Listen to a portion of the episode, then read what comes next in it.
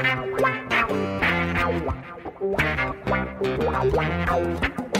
dois na barreira, correu, o rei atirou. Gol! O cara marcação, sambou pra lá, sambou pra cá, botou na frente a. Olha o Santos chegando a chance de mais um gol. Gol! Neymar pode bater de primeira.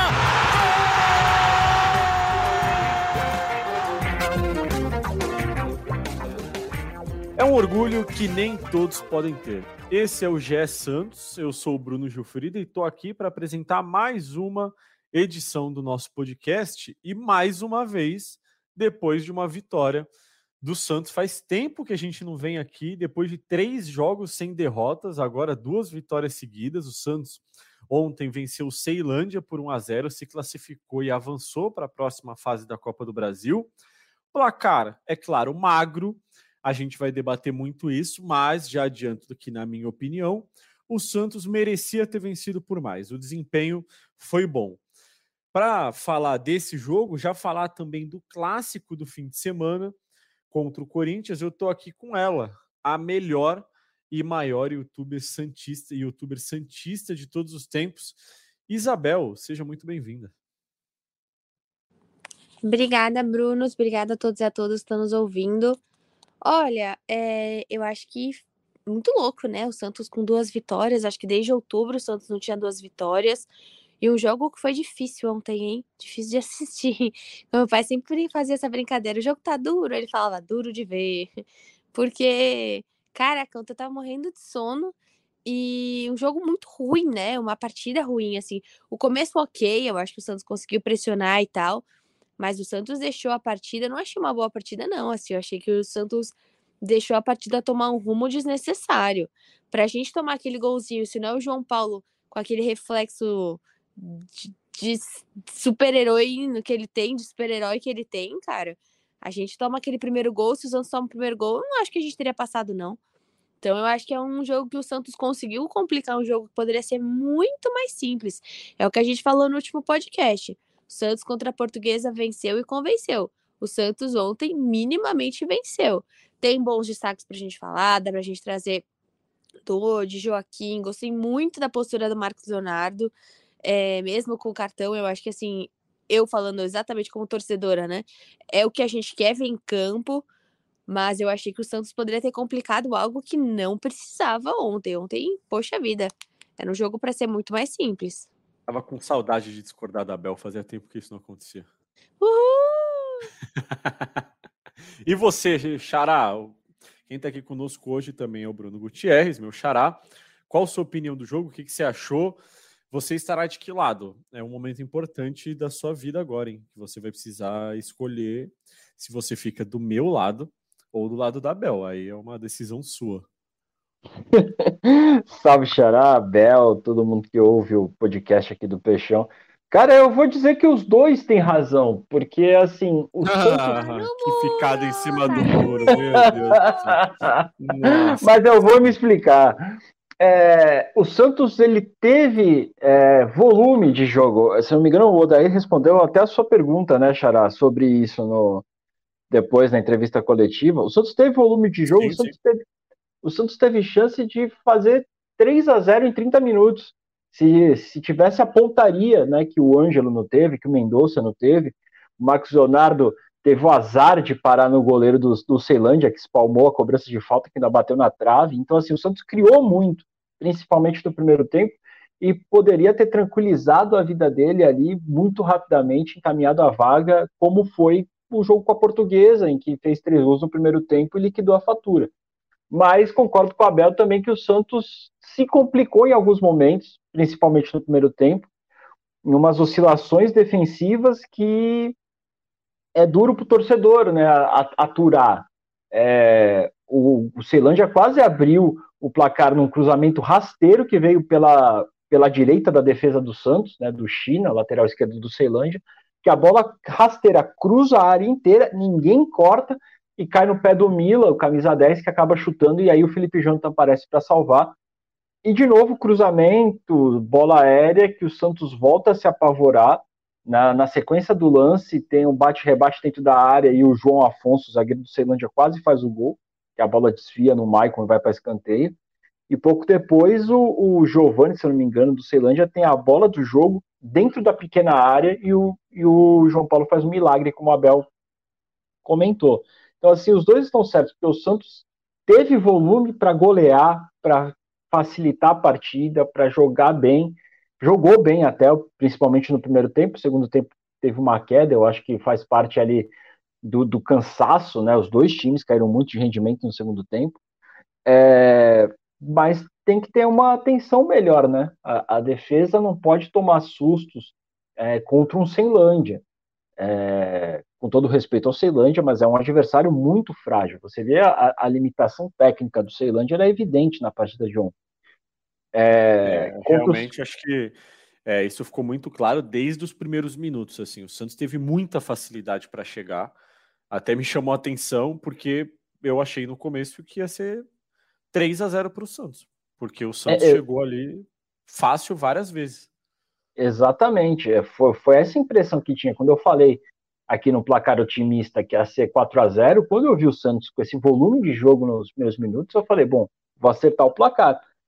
Mas, assim, a, as falhas que o Santos teve contra o Ceilândia, defensivas, se é contra o Corinthians, a, a, a chance da, da situação complicar é, é Exatamente o mesmo enredo contra o Palmeiras e contra o São Paulo, que o Santos começa melhor, só que do outro lado você tem um Caleri, que aí pegou esse erro Sim. do Santos e meteu gol. Exatamente. Bom, vamos falar muito desse jogo, vamos falar do clássico, como eu falei. É, eu mas eu que acho. O Gutierrez que... ficou mais comigo. É, eu também senti. Eu também senti. Mas tudo bem. A gente resolve isso depois. Você tava lá, você é... emocionado. Você tava lá. 60 40, 60 40. Você, você se deixou levar pelo ambiente, foi isso? Não, eu vou, eu vou explicar a minha, a minha análise, assim, né? Por que, que eu acho isso? É porque, obviamente, que o C no futebol não existe. Do mesmo jeito que não existe ah, se o Ceilândia tivesse feito o gol, também não existe o se o Santos tivesse feito o gol cedo. Mas o Santos criou oportunidades no primeiro tempo para golear o Ceilândia, assim como o Ceilândia criou para abrir o placar.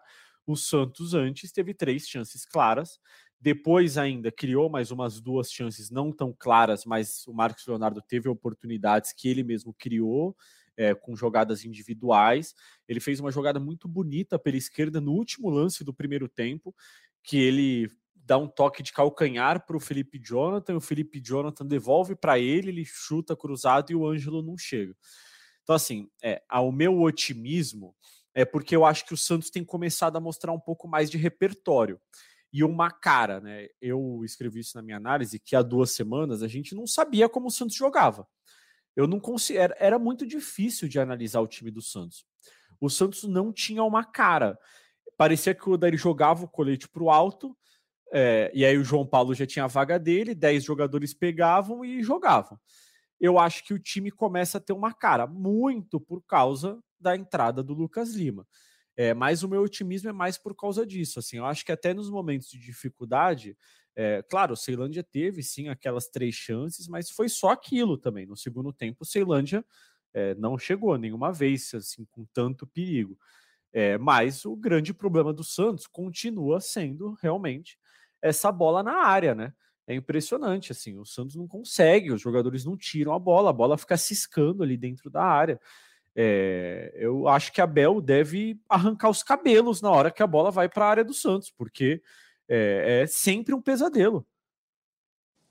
Cara, é, mas eu acho que ontem o que me deu nos nervos foi a minha consciência falar mal do Ângelo. Porque eu sou muito contra falar mal de menino da vila. E eu preciso ter certeza, meninos que ainda são meninos, né?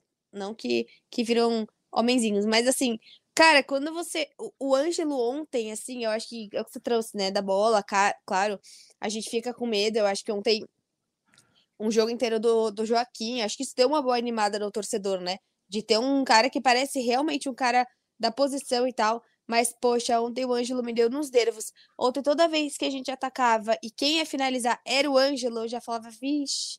Eu acho que o Ângelo. É, é, é a diferença que eu falei no vídeo ontem. Assim, para mim, o Ângelo e o Mendonça erraram muito, mas o Ângelo ele fica tão bravo que ele vai tentar errar de novo. O Mendonça parece que não se importa tanto com o erro dele. Acho que é, é a reação ela é muito diferente. por mais que os erros tenham sido crassos ontem, né? Acho que ontem o, o Marcos Leonardo tem aquela, aquela irritação dele aqui naquele momento que a gente sente com ele, né? Marcos Leonardo não é de fazer isso. Não é de confrontar a arbitragem, não é de perder a cabeça. Então, acho que ontem a gente acabou acertando bastante. Num sentido positivo com o Ângelo, acho que tá longe de o Ângelo ser um problema pro Santos. Mas com certeza, eu acho que a, quando se fala da bola, no, da bola aérea, da bola parada, da bola dentro da zaga, a gente sempre fica com medo. E ontem acaba que o Santos faz o gol do jeito que ele toma, né? Uma bola parada. Exatamente. Um, mais uma assistência do Lucas Lima, né? Eu acho que a gente precisa falar que, claro, são só dois jogos e meio, né? Muita, até que ele saiu, assim, mas muita coisa pode acontecer. Mas, como você falou, dá um ritmo. E a primeira bola do Ângelo é uma assistência muito bonita do Lucas Lima também. Então, são algumas Sim. coisas que você já vai ver num ritmo nesse Santos. Uma zaga sem nem no meio de campo, né? Um, um, ataque mais ou menos. Então, é o que você trouxe na questão de identidade. Acho que hoje o Santos está começando a ter mais identidade, sim. Se o Lucas Lima continuar jogando desta forma, passa muito por ele. Antes da gente continuar no assunto, eu queria falar um pouquinho de Ângelo, mas eu queria tirar uma dúvida com você, Bel. Você tá em que lugar na fila?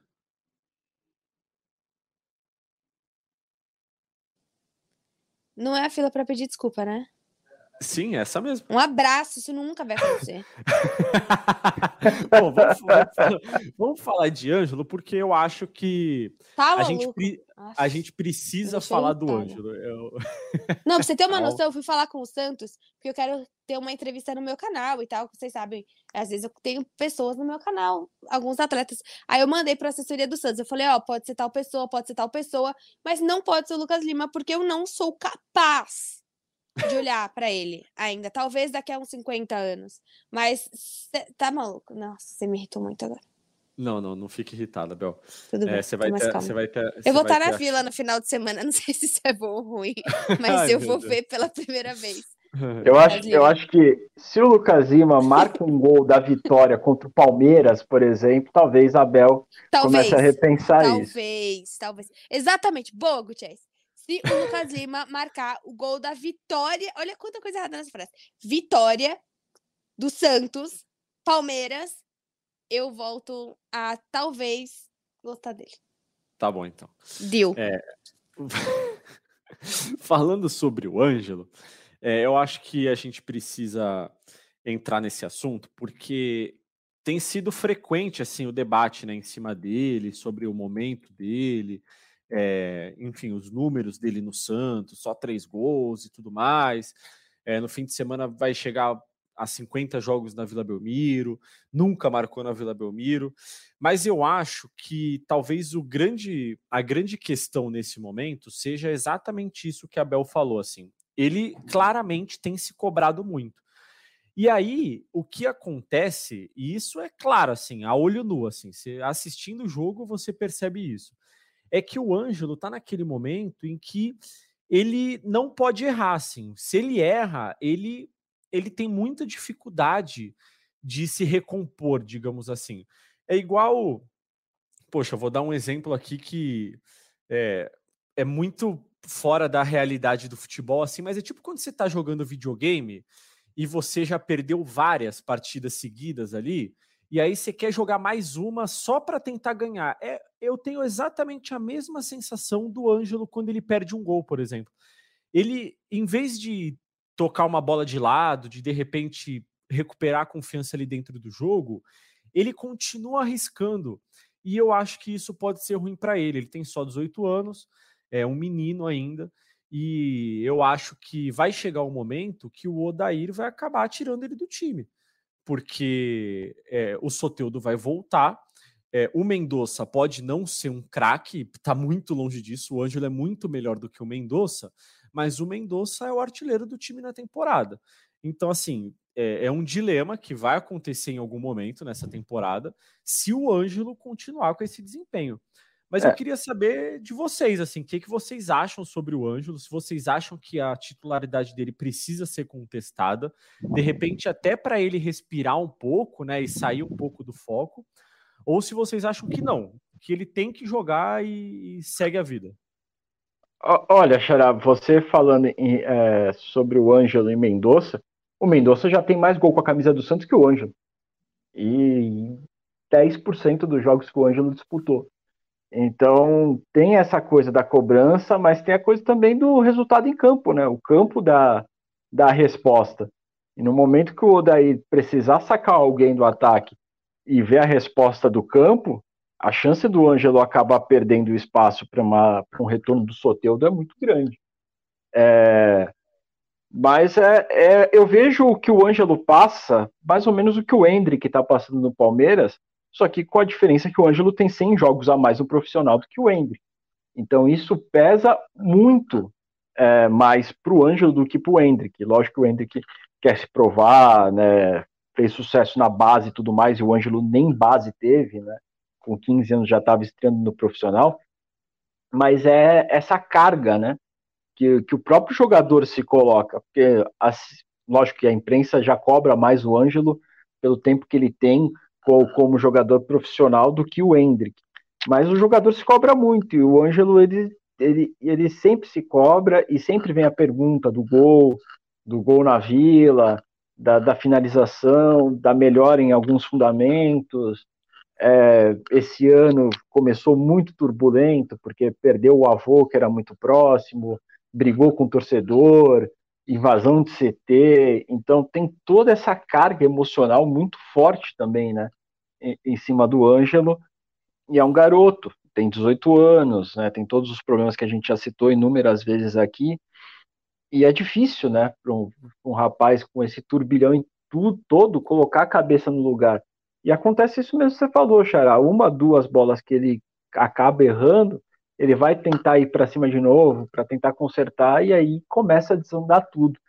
Talvez seria bom, né, você pegar uns jogadores mais experientes desse elenco. Acho que no ataque, né, o jogador mais experiente, você está do lado dele é o Marcos Leonardo, que tem 19 anos. Mas pegar alguém ali da frente que seja mais experiente, talvez o próprio Lucas Lima, que está vivendo aí uma espécie de redenção dentro do Santos, quem tem a experiência, já ter vestido essa camisa, de ter cobrança tudo mais, conversar com ele, tentar tranquilizar ele, isso durante o jogo, né? Não estou falando de antes, de vestiário, mas para o garoto tentar também se concentrar um pouco mais na partida e deixar é, essas coisas de lado, né? Um, ganhar um pouco mais de foco, não ficar na insistência, porque você erra uma, erra duas, erra três, você perde a confiança. É, o Ângelo precisa disso. O Ângelo precisa ter calma e ganhar confiança que as coisas vão começar a andar. Mas acredito que realmente, né, se o campo der o resultado, dá a resposta, o Soteudo voltando, lógico, vai demorar um pouquinho ainda, né, para ele voltar. A, a, chance do Ângelo acabar sendo sacado é grande e pode ser realmente até bom para ele. É, começar a entrar durante as partidas, às vezes um jogo já mais resolvido, né, uma situação mais tranquila, para poder desenvolver o melhor futebol. E você, Bel, o que, que você acha sobre o Ângelo? Olha, eu acho parecido com o que o Bruno falou mesmo. Eu acho que é um cara que dá para ver que ele tenta, dá para ver que ele se irrita, dá para ver que ele está longe de estar acomodado, dá para ver que irrita muito o fato de o Santos não estar bem. Ele é um torcedor, dá, sabe assim, ele tem essa esse esse sentimento pro bem e pro mal, né, que acaba sendo demais esse sentimento de torcedor. Eu acho que o Santos errou com o Ângelo. Eu acho isso a gente tem que concordar que ai, ah, tem que subir antes que o Coutinho, sei lá o quê. Isso foi uma marca pro marketing. Isso foi uma marca que eu não sei para quem. É, o Ângelo vem num Maracanã lotado, numa derrota contra o Fluminense, num jogo totalmente desnecessário. Eu acho, assim, é, é muito claro que hoje a gente tem jogadores, por exemplo, o Pires, o Barbosa, o Miguelito, o Ivonei, todos esses caras ou chegaram em finais ou pelo menos foram campeões de subs, né? E isso muda, porque você vê hoje um Barbosa entrando sendo mais decisivo. Você vê um Ivone que foi, voltou e vem com outra carga. O Daí ontem coloca ele antes do Daniel, né? Porque, sei, questão de jogo tudo mais, eu acho que assim, o Santos errou com o Ângelo, ponto. Isso precisa ser também colocado nas costas do Anjo, do, do Santos. Não dá para você subir é e não dá para comparar com o Hendrick, que Hendrick é um cara que pode ser excepcional, mas é um time vitorioso, é um time sem peso nenhum, é um time que vai entrar, ele não vai entrar num 4 a 0 para entrar e virar partida, ele não tem peso algum. É claro que o Palmeiras, ele já está vendido. Então, ele tá vendido, né? Não falei besteira. Tá, tá vendido. Ah, tá, tá ok. vendido. Ah, então falei, falei certo. Foi agora que ah, quando saiu da minha boca fez. Mas então, Não, tá vendido. pô, ele já tem todo o cenário. O Hendrick não tem peso nenhum. Fez por merecer, é um- é, é bom de bola, acabou. Eu só que eu tô falando que é muito diferente você jogar num Palmeiras que acaba de ganhar um brasileiro, dois, duas Libertadores, e você tentar jogar no Santos para se firmar, que é o terceiro ano que teve chance de rebaixamento. Então não dá para você comparar e também não dá para isentar que o Santos errou demais no processo com ele. É só isso, que a gente fica muito no Ângelo Bola, Ângelo Bola. E esquece de algo que é muito acima do Ângelo, que foi a gestão de carreira dele, que, na minha visão, foi muito mais feita de visão de marketing do que de qualquer outra visão. Que não, não colocou o Ângelo em primeiro lugar. É, eu acho que o Santos errou muito com o Ângelo, assim, e foi meio que um caminho sem volta, sabe? É, a gente já viu no Santos caso de jogadores que voltaram para a base, né? Eu lembro, assim, falando rapidamente do Ganso, por exemplo, que veio a ser um, craque, é, mas ele subiu para o profissional e voltou para a base. E ele mesmo falava que, pô, isso é muito difícil que é uma situação complicadíssima para o jogador você voltar para as categorias de base. Então, é, eu acho que hoje em dia é mais difícil isso acontecer. O Ivonei voltou porque ele pediu. Partiu dele. Ele perguntou se poderia voltar para o sub-20 em vez de ficar treinando separado no profissional. O Ângelo, por exemplo, se fosse há 10 anos, 15 anos, sei lá, ele talvez fosse emprestado para um outro clube brasileiro, para um clube como, sei lá, até o próprio Palmeiras, ou um clube que não seja rival do Santos, mas um clube onde ele teria mais tranquilidade para jogar. E aí eu vou citar outro exemplo que aconteceu no próprio Santos também, Wesley. O Wesley surgiu em 2008 como, na época, o novo Robinho. E não era isso. Ele era muito pressionado, não conseguia jogar. É, em 2009 não não ia render, foi emprestado. Voltou em 2010 como volante e um jogador completamente diferente, porque ele tinha passado uma temporada num outro clube, numa outra vivência, ganhando experiência, sem o peso de ser um menino da vila, de ser a solução para os problemas. Então, assim, é, o cenário do Ângelo é muito complicado. Ele subiu para o profissional, profissional muito cedo, porque o Santos precisava. É, ele já na base vinha se destacando muito, então achavam que ele não teria mais desafios nas categorias de base.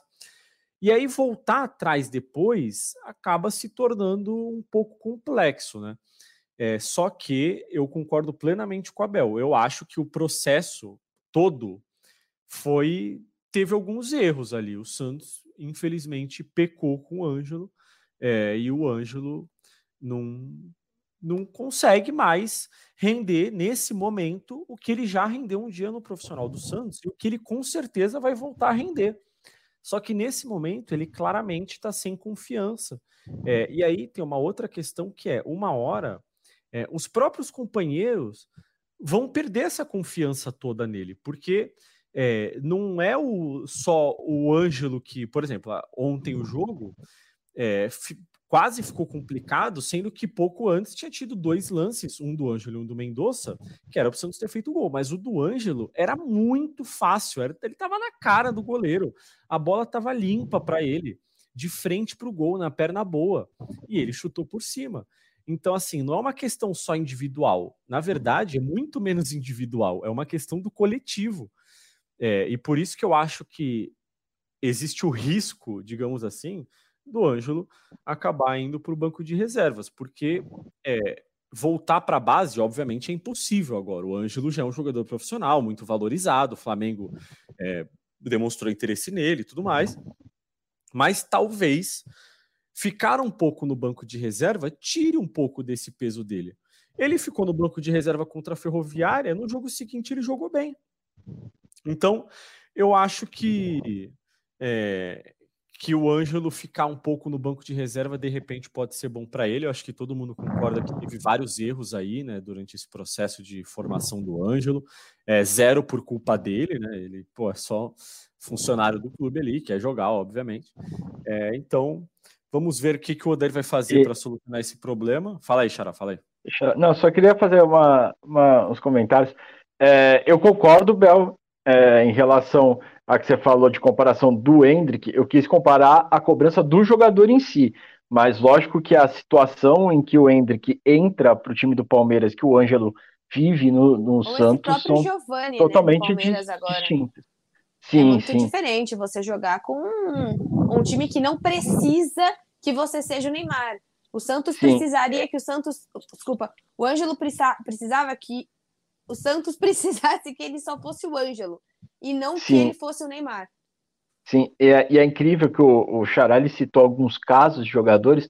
O Santos, é, é, não sei se é uma ânsia do clube em ter que é, soltar um novo raio, uma nova revelação, e como o Santos não só, como quase queimou o Paulo Henrique Ganso, é, quase queimou o Wesley, já queimou outros jogadores. O Renier é um jogador que hoje está na base do Santos e que foi lançado muito cedo pelo Gesualdo Ferreira e também não conseguiu se firmar.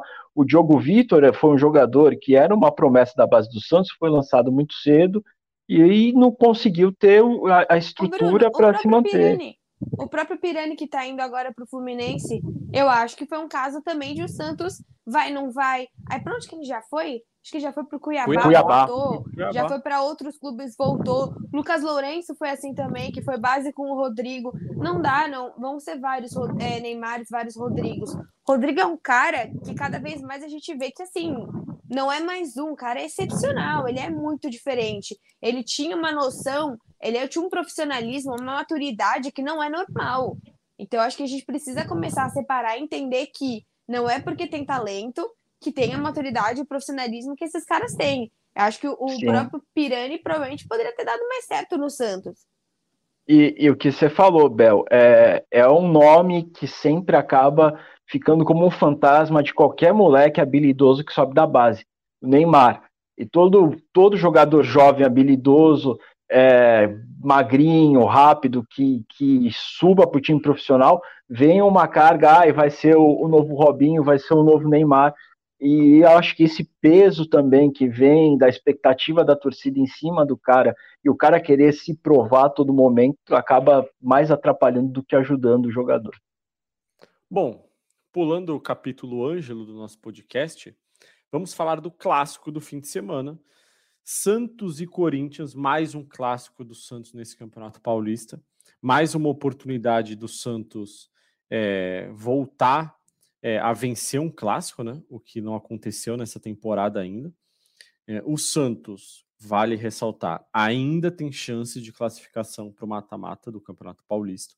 É, a briga até algumas rodadas era para evitar escapar de vez ali do rebaixamento. Isso daí já está praticamente resolvido. E o Santos hoje é o terceiro colocado no grupo A do Paulistão, tem 13 pontos, o Bragantino é o segundo, tem 14, e o Botafogo é o primeiro, tem 14 também. Então, dependendo da rodada, o Santos, que até outro dia estava preocupado, pode virar até o líder do grupo e aí vai para a última rodada é, tentando confirmar a classificação. O Santos e o Corinthians se enfrentam no domingo, na Vila Belmiro, é, às quatro da tarde. Talvez o, o jogo mais legal dessa rodada, né? É, eu queria saber de vocês qual que é a expectativa para o clássico, se a Bel, com o espírito torcedor, está confiante, está com medo. Clássico é sempre complicado, né, Bel? Ah, sim. E além do mais, com o retrospecto do Santos recentíssimo, né? Ano passado a gente passou por um vexame duplo contra o Corinthians, né? Nossa, um vexame quádruplo, porque assim, você tem o 4 a 0 você tem o torcedor invadindo o campo, você tem uma não é nem uma rasteira, né? Uma voadora na cabeça do Cássio. Você tem assim, foi uma tragédia por todos os âmbitos, foi uma irresponsabilidade, uma falta de segurança, uma falta de futebol, uma falta de profissionalismo. Cara, acho que assim, é, foi um cenário muito ruim. A última. É, é, a última. Eu não sei se depois desses dois jogos o Santos pegou o Corinthians. é, pelo brasileiro, não? Não, pegou. Pe pegou ah, é no, verdade, no pegou. Dia, no dia do aniversário do Pelé e perdeu com o gol do Roger Guedes. Então, e o Santos tem já o retrospecto ruim de clássico. Acho também que é uma coisa que o Iago fala muito, né? Que o Santos acabou pegando dois jogos fora de casa e um dentro de casa. Então o Santos também acaba se lascando um pouquinho por isso, só que não dá para colocar tudo nas estatísticas. É um jogo extremamente difícil. É um Corinthians muito mais confortável do que o Santos. É um Corinthians que joga junto há mais tempo que o Santos. Né? O Santos está se entendendo agora. É um Corinthians que já tem meio seu método de jogo, o que, que mais ou menos ele está fazendo já desde, podemos dizer, desde o ano passado. É um Corinthians com 18 pontos. Tudo bem que o Corinthians pegou um grupitos que também tá mais tranquilo, mas que assim é, com certeza é muito difícil você comparar os últimos jogos do Corinthians com os últimos jogos do Santos. O último jogo do Corinthians aqui, pelo que eu estou vendo, é um 3 a 0 no Mirassol. Um empate contra o Palmeiras, um jogaço, né? O Corinthians joga muito bem contra o contra o Palmeiras, mesmo sendo dentro de casa. Então, é, tem, é aquele jogo assim, tem tudo para ser um, um jogo. Vai ser um jogo difícil, ponto mas é um Santos que pode sair absurdamente com uma cara que a gente não viu esse ano inteiro se ganhasse do Corinthians. Eu acho que ganha do Corinthians é um novo Santos, que você se classifica na Copa do Brasil, que você tem a sua vitória convincente. Para o Corinthians você não precisa convencer, você só precisa vencer, porque você precisa vencer clássico. Você vai ter uma vila cheia e eu acho que é isso. E você, Xará, qual a sua expectativa para o clássico de domingo? O que, você espera aí do Santos? É, de repente, o melhor momento né, do time no campeonato, é, Lucas Lima se encaixando, os reforços ficando à disposição. O que você espera aí desse jogo? É, Xará, eu espero que esse jogo seja prova de fogo para o Santos engrenar na temporada ou não, né? Você ganhou duas partidas fáceis, né, relativamente fáceis, agora para chegar com moral no clássico e tentar mudar de patamar a situação do time atual, que, que hoje é enxergado como o time que vai lutar para não cair no Campeonato Brasileiro, mesmo com as vitórias. Então, se você ganha de um Corinthians um clássico na Vila Belmiro e até jogando bem, enfim, mas consegue o resultado, é, sonha com vaga no, nas quartas de final do Campeonato Paulista, o que não acontece desde 2020. Aí você começa a mudar um pouco o cenário do que você projeta para o Santos, né? para a sequência da temporada e, claro, dentro do próprio Paulista. É, eu acho que se o time entrar com essa percepção, com essa consciência né, de que esse clássico pode mudar a situação do elenco para a sequência da temporada, a chance do Santos entrar com muito mais vontade, conseguir um resultado positivo e, e seguir no Paulistão é maior. Eu acredito que o Santos chega para esse clássico muito melhor do que os últimos dois clássicos né, que, que enfrentou contra São Paulo e Palmeiras. É, dá uma esperança para o torcedor de que pode ser diferente. É, com, essa, com esse esquema que o Odair me encontrou, com a entrada do Joaquim na defesa, dando uma maior segurança, uma melhor saída de bola, e a entrada principalmente é, do, do Lucas Lima nesse meio campo, é, a expectativa é, é melhor para o Santos. Eu acredito que o Santos consiga sair com o resultado positivo da Vila Belmiro e quem sabe até, como você disse, Xará, liderando o grupo, né, no grupo A do Campeonato Paulista. É, é bom lembrar que os adversários todos do Santos jogam no sábado. Então o Santos também entra em campo já sabendo o que precisa fazer, pelo menos para entrar na zona de classificação. Se, se uma vitória já, já garante a liderança do grupo, se uma vitória mantém o Santos ainda na briga, se um empate é ruim ou não é. Então, o Santos entra também já com a consciência do que precisa fazer contra o Corinthians, o quanto precisa se arriscar para conseguir um resultado positivo e seguir nessa briga para essa vaga na Copa do, Bra na Copa do Brasil, no Campeonato Paulista, e tendo uma semana livre, né, antes de enfrentar o Ituano na última rodada, o que o Odair Helman vem cobrando muito, né? Que o Santos não tem tempo de treinar, é, viaja, joga, viaja, é, descansa, joga a todo momento e quem sabe agora, é, depois do jogo contra o Corinthians, possa ter um pouco mais de tempo para trabalhar o time antes de encerrar a participação no Paulistão, né? Nessa primeira fase. E vocês iriam com a mesma escalação ou fariam alguma mudança? Olha, eu acho que o Odair deve manter a zaga. Pelo menos vai manter o Joaquim, né? Não sei se ele vai tentar jogar o Joaquim com. Putz, com o Messias, acho difícil. Ele tá normalmente trocando também com o Bauerman. Acho que ele mantém. Acho que as laterais ele mantém. Não tem por que mexer na direita. Na esquerda também vejo o Felipe Jonathan um pouco melhor do que o Pires. No meio de campo, eu até usaria o Sandri se ele tivesse nariz, porque eu acho que ele tá jogando. Os jogos que o Sandri foi bem, esse ano eu senti ele melhor do que o Rodrigo Fernandes. O Sandri é mais confiável que ele vai terminar a partida em campo. Então, mas acho que ele acredito que ele vai jogar com Fernandes, Dodge e Lucas Lima, não tem muito para onde fugir. Eu vi uma, umas coisas hoje, né? Que talvez o Dodge seja.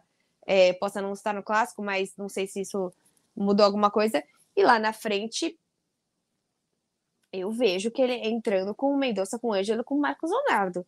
Não vejo ele arriscando um Barbosa ou um Braga logo de cara. E talvez entrar com o Ivonei ou entrar com o, Daniel, mas só com o placar pelo menos aberto. O que, que vocês acham? Olha, eu acho que ele vai manter também. Não sei o que, que o Xará acha. Eu acho que ele reclama tanto, né, que não tem oportunidade de manter o time titular e tal, repetir a escalação. Agora ele vai ter. É, é isso, gente. O Odair falou nas últimas três entrevistas coletivas de dar sequência para os jogadores que estão tendo minutagem, que não é o ideal é, entrosar o time com o campeonato em andamento, mas é o que dá para fazer. Eu, se ele foi com a força máxima para enfrentar o Ceilândia, que é um adversário frágil na Copa do Brasil, ele vai com força máxima para enfrentar o Corinthians. Eu acredito que até, até pelo tanto de entrevista que ele já deu falando sobre isso, que ele vai manter é, essa escalação e só vai mudar alguma coisa por questão física. É, o jogador que não tiver bem para jogar, tiver com risco de lesão, e aí ele vai ser obrigado a tirar a, a, alguém. Mas se não tiver isso, se todo mundo tiver descansado, vai todo mundo para o jogo.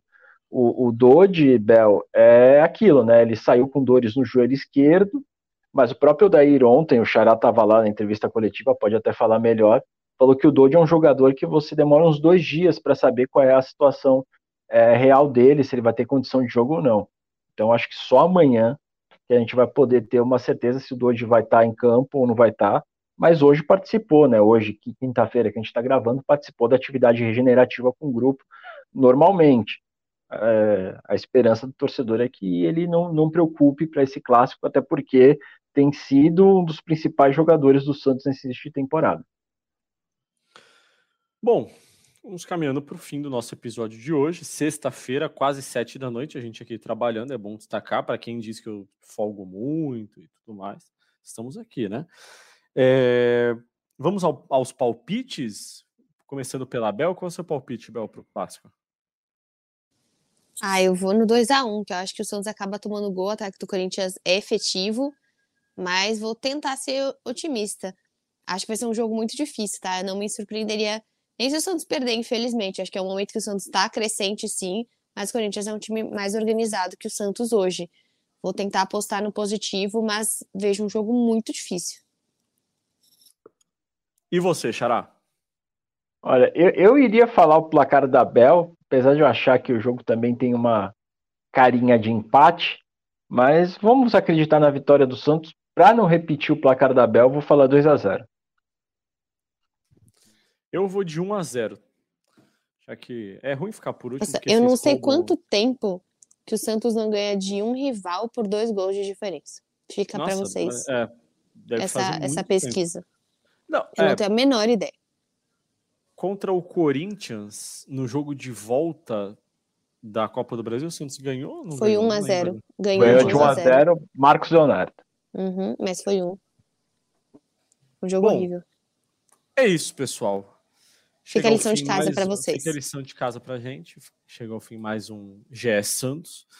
Foi um prazer estar aqui com vocês. O clima mais animado hoje. Tivemos a operação da nossa querida Denise, que costuma nos ouvir cabes baixos, mas hoje estamos felizes aqui porque o Santos contribuiu. Muito obrigado a todos que ouviram até aqui. Nosso podcast você encontra em todas as plataformas de áudio, na sua preferida. É, participe aqui com a gente. Ô, Bruno, quero falar uma coisa. Fica à vontade. eu queria falar que é incrível a contratação do Fluminense, que a gente precisa exaltar isso, que nem parece real e que vai ser incrível ter essa pessoa jogando na Vila Belmiro. Que é muito Gabriel louco Pirani? isso. Sim. Gabriel Ah, tá, Pirani eu vai ser incrível ver na Vila Belmiro. Eu nunca vi.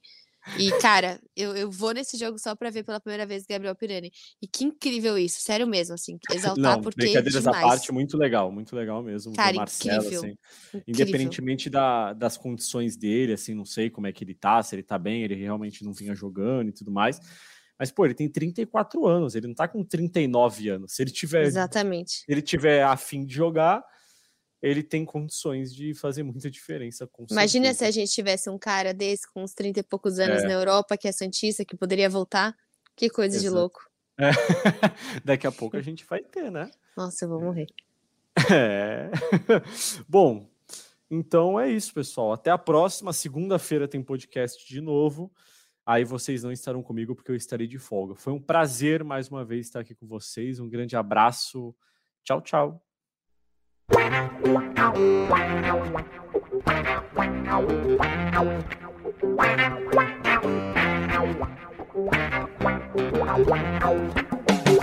Wow.